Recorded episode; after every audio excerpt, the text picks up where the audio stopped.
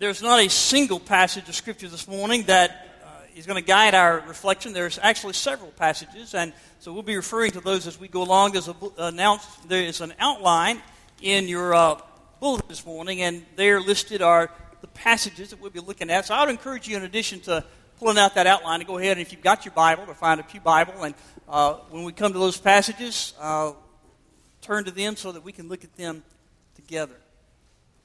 All of us know how important the family is. How, all of us know how important it is that we as a family love one another, that we always get along, that we spend time with one another, that we show appreciation for one another. All of us know that's important. But what we experience, for some of us, sometimes, is something different. I heard about an elderly man whose family was constantly on him to go get a hearing aid because they were uh, frustrated that they always had to scream for him to hear anything. He finally relented, went to the doctor in town, got a hearing aid. It, it worked. He was able to hear 100% of everything. A month later, he goes back to the doctor just to get a checkup on it. The doctor looked at it, did some tests. He said, Yeah, you are, you are hearing everything. You got perfect hearing now. Doctor said, I bet your family sure is excited that you finally got that hearing aid. He said, Oh, doctor, I hadn't told my family about it. I just sit around now listening to their conversations. I've changed my will three times. As much as we might want the family to be a model of love and understanding where peace and harmony prevail, where we always get along. Most of us experience from time to time something different, even in the best of families. There are challenges, there are issues, there, there are conflicts that have a capacity to disrupt family life. Muhammad Ali died uh, several weeks ago, and uh, in his death and all the promotion about his life, we were reminded about that fight that he and, and George Foreman had in Zaire back in the late 70s. Remember what they called it? Rumble in the jungle. I got to think about that. I think, you know what? That is a pretty good, good, good description of the way a lot of family and home life in America is today. A rumble in the jungle. See, uh, we have a saying, it's a jungle out there. See, life can be hard, life can be difficult. It's a jungle out there. Sometimes the jungle makes its way into our homes, into our families, and if we're not careful, can disrupt family life. What are those? Starting this morning, we're going to look at four things that have the capacity to invade the family life and disrupt the harmony that God intends for us to have. And we're going to use four metaphors from the jungle. Here they are. Sometimes it's the elephant in the room. Sometimes it's the 800 pound gorilla. Sometimes it's the deer in the headlights. Sometimes it's the snake in the grass. I think you're going to discover that some of us in our family, our immediate family, or our extended family, from time to time, we have to deal with some of these predators. Left unattended, if they invade the family life, they can cause all kind of trouble. But they don't have to. We don't have to let them. We have a way through our faith in God to defeat them, conquer them, and to send them out of our home. Let's look first of all this morning at the elephant in the room. The elephant in the room is that thing, that problem, that issue that everybody knows is there, but nobody's willing to talk about it. You dare not bring it up because it's too painful, it's too awkward, it's too embarrassing. It's the elephant in the room. Maybe there's been infidelity in the marriage. You know it, your spouse knows it, but you've never dealt with it, you never talk about it, it's the elephant in the room. Maybe in your immediate family, your extended family, maybe there's a family member that, that drinks too much and it's got it's gotten to a point where it's really becoming an issue and a problem, not just for that person, but ripple effect through the family. But you don't dare talk about it. It's the elephant in the room. Maybe you're now a step family.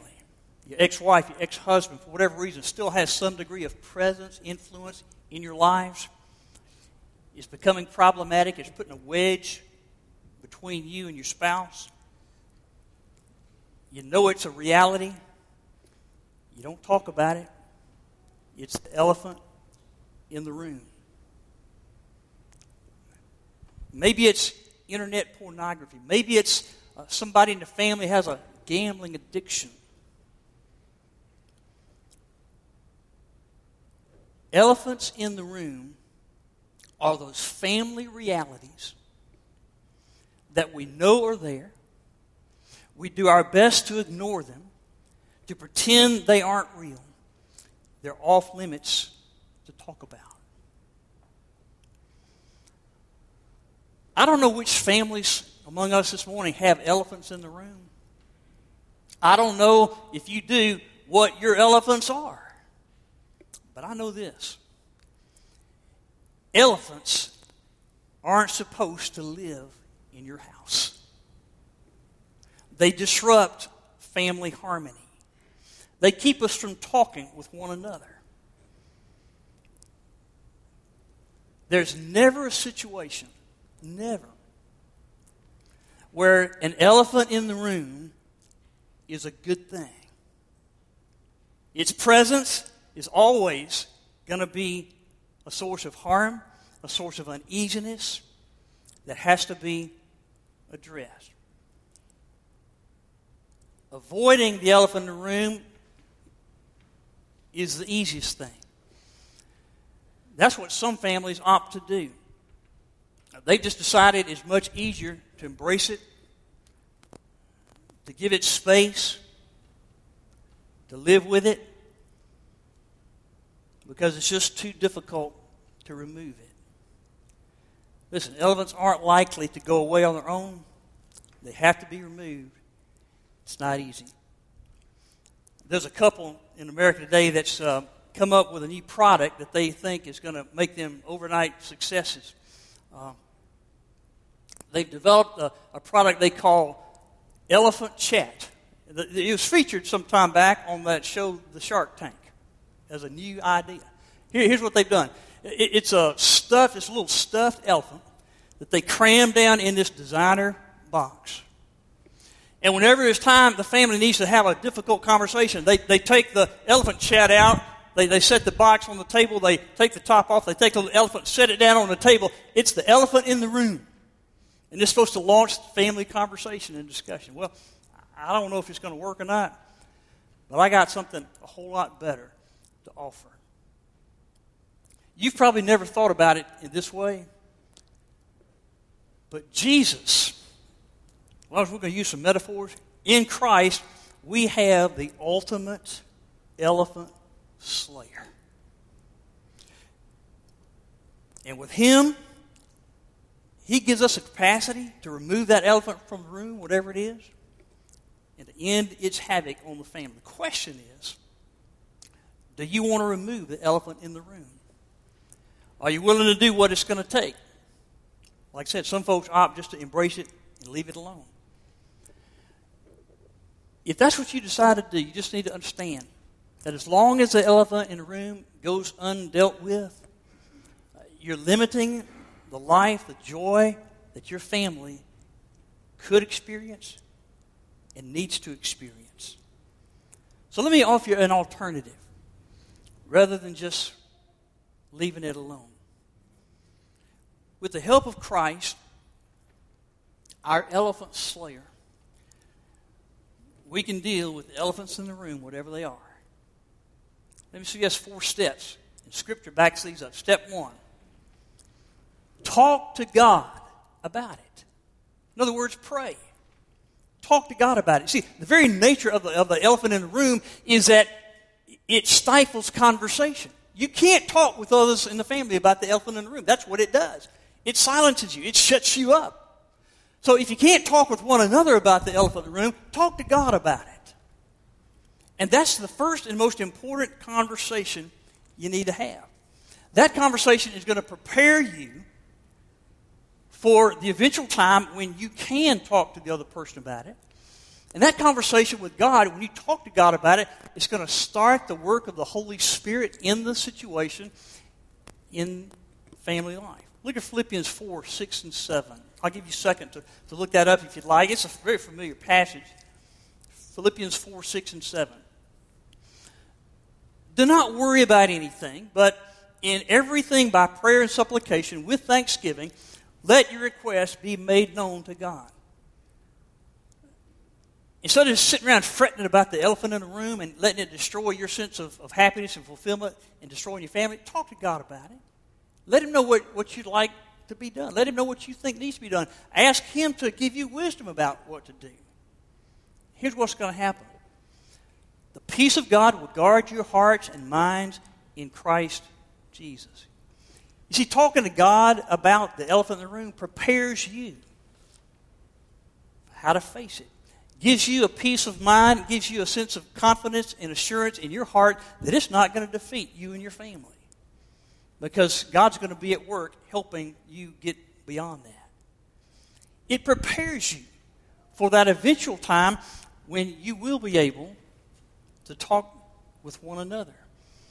And talking to God about it prepares you to know when is the right time, the right way to begin dealing with it as a family.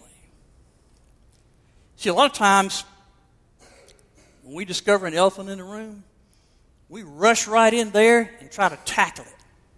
You ever try to tackle an elephant? You're usually not going to win. We rush in and we either say things or we do things that just it causes things to get worse, and there's some big family blow up. How much better if we first talk to God about it? What's going to be the effect of that prayer? Look at James 5 15 and 16. The prayer of faith will save the sick. A lot of times, the elephant in the room has something to do with someone who's struggling with something. Maybe there's some sinfulness. Maybe there's some, some wrong that, that needs to be righted. And the Lord will raise them up, and anyone who has committed sins will be forgiven Therefore, confess your sins to one another and pray for one another so that you may be healed. The prayer of the righteous is powerful and effective. See, when you're praying to God, when you're talking to God about the elephant in the room, the power of God begins to un- be unleashed. And if that person or that family is open to receive and allow God's Spirit to work, it, it often leads to confession, it, which leads to repentance, which leads to forgiveness, which leads to God rising that family out of that conflict, whatever it is, and sending that elephant running. So until you can talk with one another in your family about the elephant in the room, talk to God about it. Prayer's good, but it's not enough. It launches you into the next step. And that is this confront it in love. When you're talking to God about it, it's going to prepare you for the right time and the right way to confront the elephant. Ignoring the elephant only allows it to do more harm. It needs to be confronted, it needs to be brought into the light of day and in a way that shows love and concern. Look at Ephesians 4:15. We're reminded that as Christians, whenever there's conflict, tension, division in relationships, uh, we're called to speak the truth, but to speak it in love. Remember the story David was uh, king of Israel. David, at this particular time, was kind of a mediocre king. Nothing really stood out about him. He committed a great sin with Bathsheba, Uriah's wife. he thought everything was going to be fine. No trouble. He just do whatever he wants to do because he's the king. Well, people find out about it, so he decides now he's got to cover the sin up. So what he does is he takes Uriah, Bathsheba's husband, sends him to the front lines of the battle, and gives instructions to those in charge to just kind of let him be exposed to the enemy, and uh, basically had Uriah murdered. So now he's got Bathsheba. He's taking care of, of Bathsheba's husband, Uriah. He's out of the picture. Life is good. He thinks nobody knows a thing. But everybody knew what he did. It was the talk of the kingdom, but it was the elephant in the room. You couldn't talk about it openly. David thought he got away with it. God sent a prophet by the name of Nathan to confront David. He said, David, what if there was a wealthy, powerful man who went to uh, a poor man and took everything that poor man had, even though the wealthy, powerful man already had all he needed? What would you think about that powerful man? He said, Well, that man ought to be arrested. He ought to be thrown in prison. Nathan said, David, you're the man.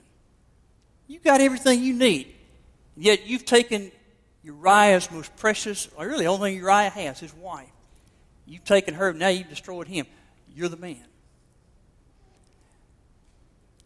Because David was, was confronted by what he did, it led to deep, profound confession and repentance that turned David's life around. And he went on to become the greatest king Israel's ever known. I doubt seriously that he would have accomplished greatness as a leader had he not been confronted with that elephant in the room.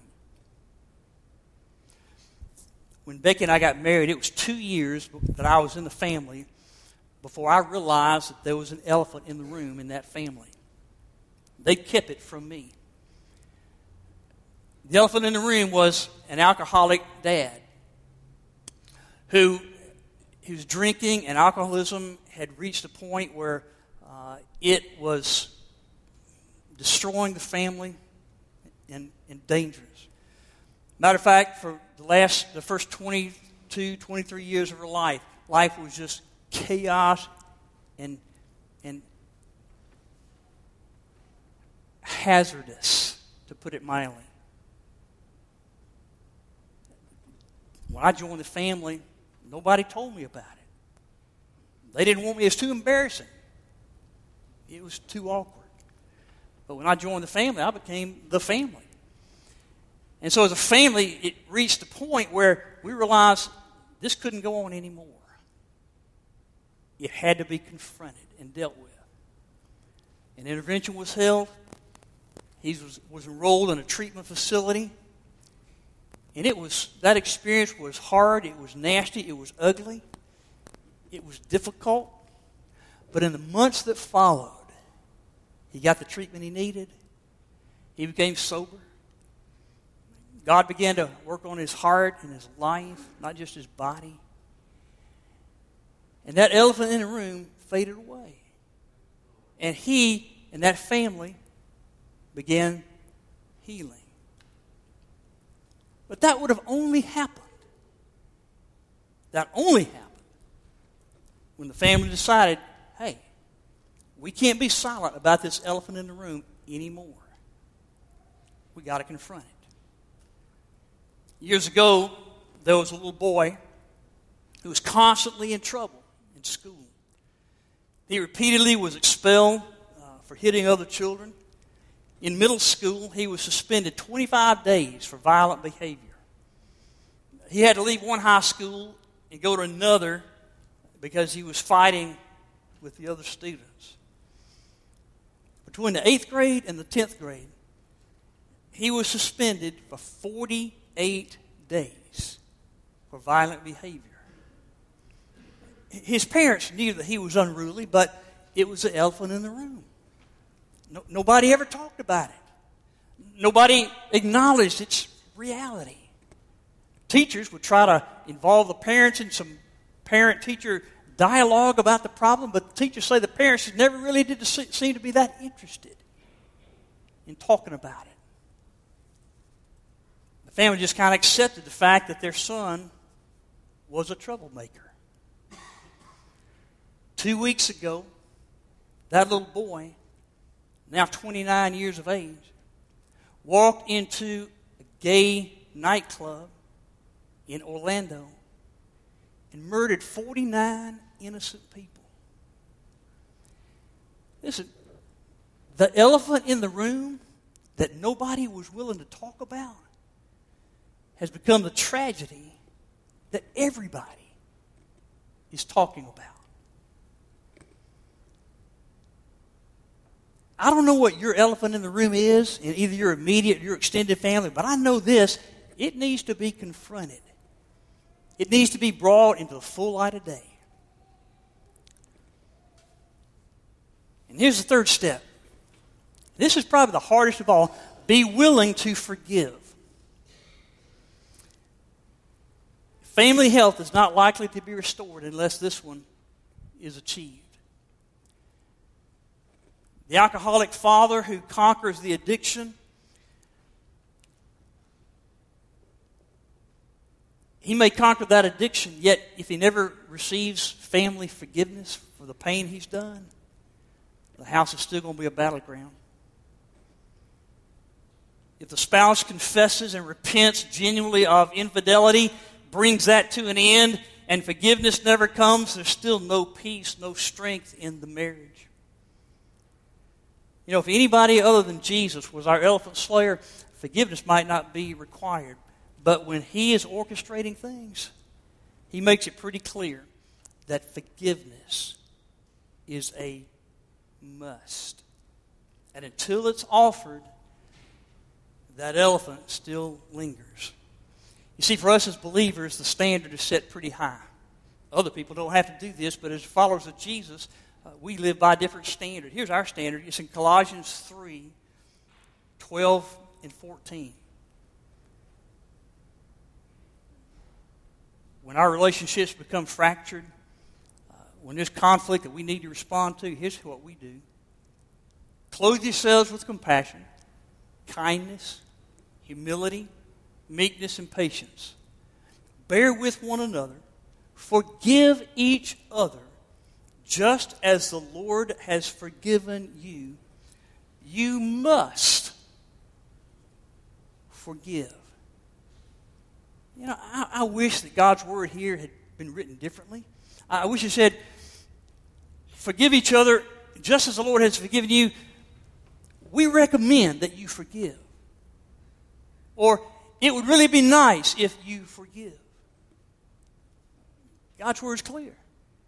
You must forgive. Abraham Piper is the son of uh, famous, well known pastor John Piper. He knows the importance of receiving forgiveness, especially from family, when we stray or when we hurt the family. He spent four years of his life as a prodigal son, in which he left his family roots. He spent four years heavily involved in drugs, um, abandoned everything that his parents had taught him in terms of faith and values. Here's what he says about the, and then he finally he came home, he returned. Here's what he says about the power of forgiveness. He says, when the prodigal son or daughter or the prodigal husband or wife decides to return, welcome them home. If a son or a daughter has any inkling to be a part of the family again, don't make it hard. Obviously, there are times when you will have to say, Don't come to this house if. But those should be rare. If your daughter stinks like weed or like an ashtray, spray her jacket with Febreze, change the sheets when she leaves, but let her come home. If your son is broke because he spent all the money you lent him on loose women and expensive liquor, then forgive his debt as you've been forgiven. Don't give him any more money and let him come home. Now, why is he advocating such forgiveness? it's to point them to Christ. He goes on to say, You see, your rebellious child's real problem is not drugs or sex or cigarettes or porn or laziness or crime. The real problem is that your child doesn't see Jesus clearly. And by extending love and forgiveness of God to a family member, what better way for them to come to believe and experience the power of Jesus, the power of God to transform life, than receiving it freely extended from members of his or her own family? What better way for them to know and experience the goodness of God? Be willing to forgive. And then step four commit to healing in the family. You see, the elephant may be gone, but it leaves behind a lot of brokenness that has to be repaired. See, the, the pain of adultery doesn't end after the affair stops. It has, there has to be a starting of a process of rebuilding and healing the marriage. The brokenness of addiction does not end when the using stops. There has to be a commitment to healing of relationships that have been damaged.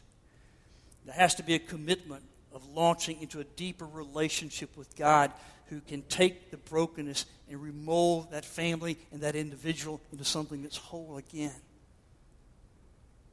No therapist in the state of Georgia can give you better advice to overcome the brokenness of the elephant in the room, whatever it is, than what God's Word gives us in James chapter 4, verses 7 through 10. Here it is. Submit yourselves to God. Resist the devil, the elephant in the room, and he will flee from you. Draw near to God, and he will draw near to you. Cleanse your hands and purify your heart. Lament and mourn and weep. In other words, have a sense of remorse and confession over the pain that you've caused. Let your laughter be turned to mourning and your joy into dejection. In other words, don't laugh off your sin. Don't minimize or belittle the damage you've brought into your family. Take it seriously. And then closes with this Humble yourselves before the Lord, and He will exalt you. You see, it's not enough to remove the elephant in the room. For wholeness to happen in the family requires that in its place, where it used to be, you bring and you plant solidly there the presence of Jesus Christ who from that moment will begin to guide the conversations and the attitudes towards one another.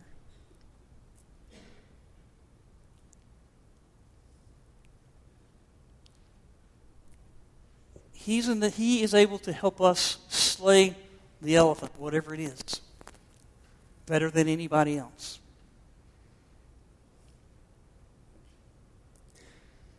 So, What's the elephant in the room in your family?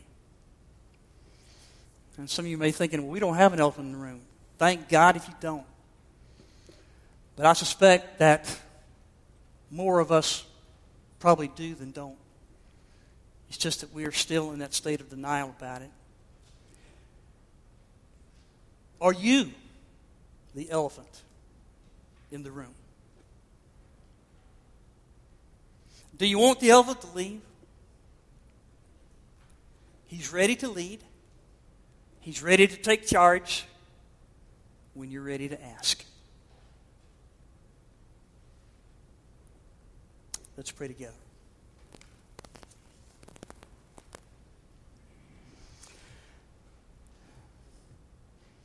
Oh God, there's something that we in the church often do to our own um, demise. Sometimes, because we're church people, we, we try to convince others and convince ourselves that our families, our homes are immune from the conflicts, the difficulties, and the chaos that might invade other families. Well, Lord, maybe we experience those in lesser degree. But the reality, oh God, is true that in any church, regardless of how faithful we as believers might be to you, so often in our families, there's division, there's disappointment, there's confusion. There are elephants in the room that enter and they do their best to silence us, to control us, and to gradually drain the life out of us. Well, God, if that's the case for any of the families of our church this morning, right now, give us honesty enough to discern that, accept that, and then realize that with your help, that elephant in the room, whatever it is, is not meant to have power over us. It's not meant to live in our house. It's not meant to destroy us. But with your help, we can defeat it and rise above it.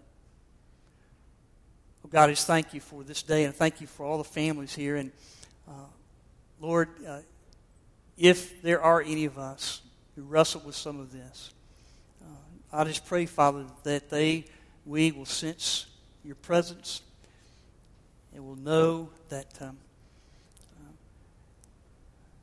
conquering the elephant begins. Talking with you about it, seeking your counsel, seeking your intervention. And so we pray that that can happen. In the name and spirit of Christ, we pray. Amen.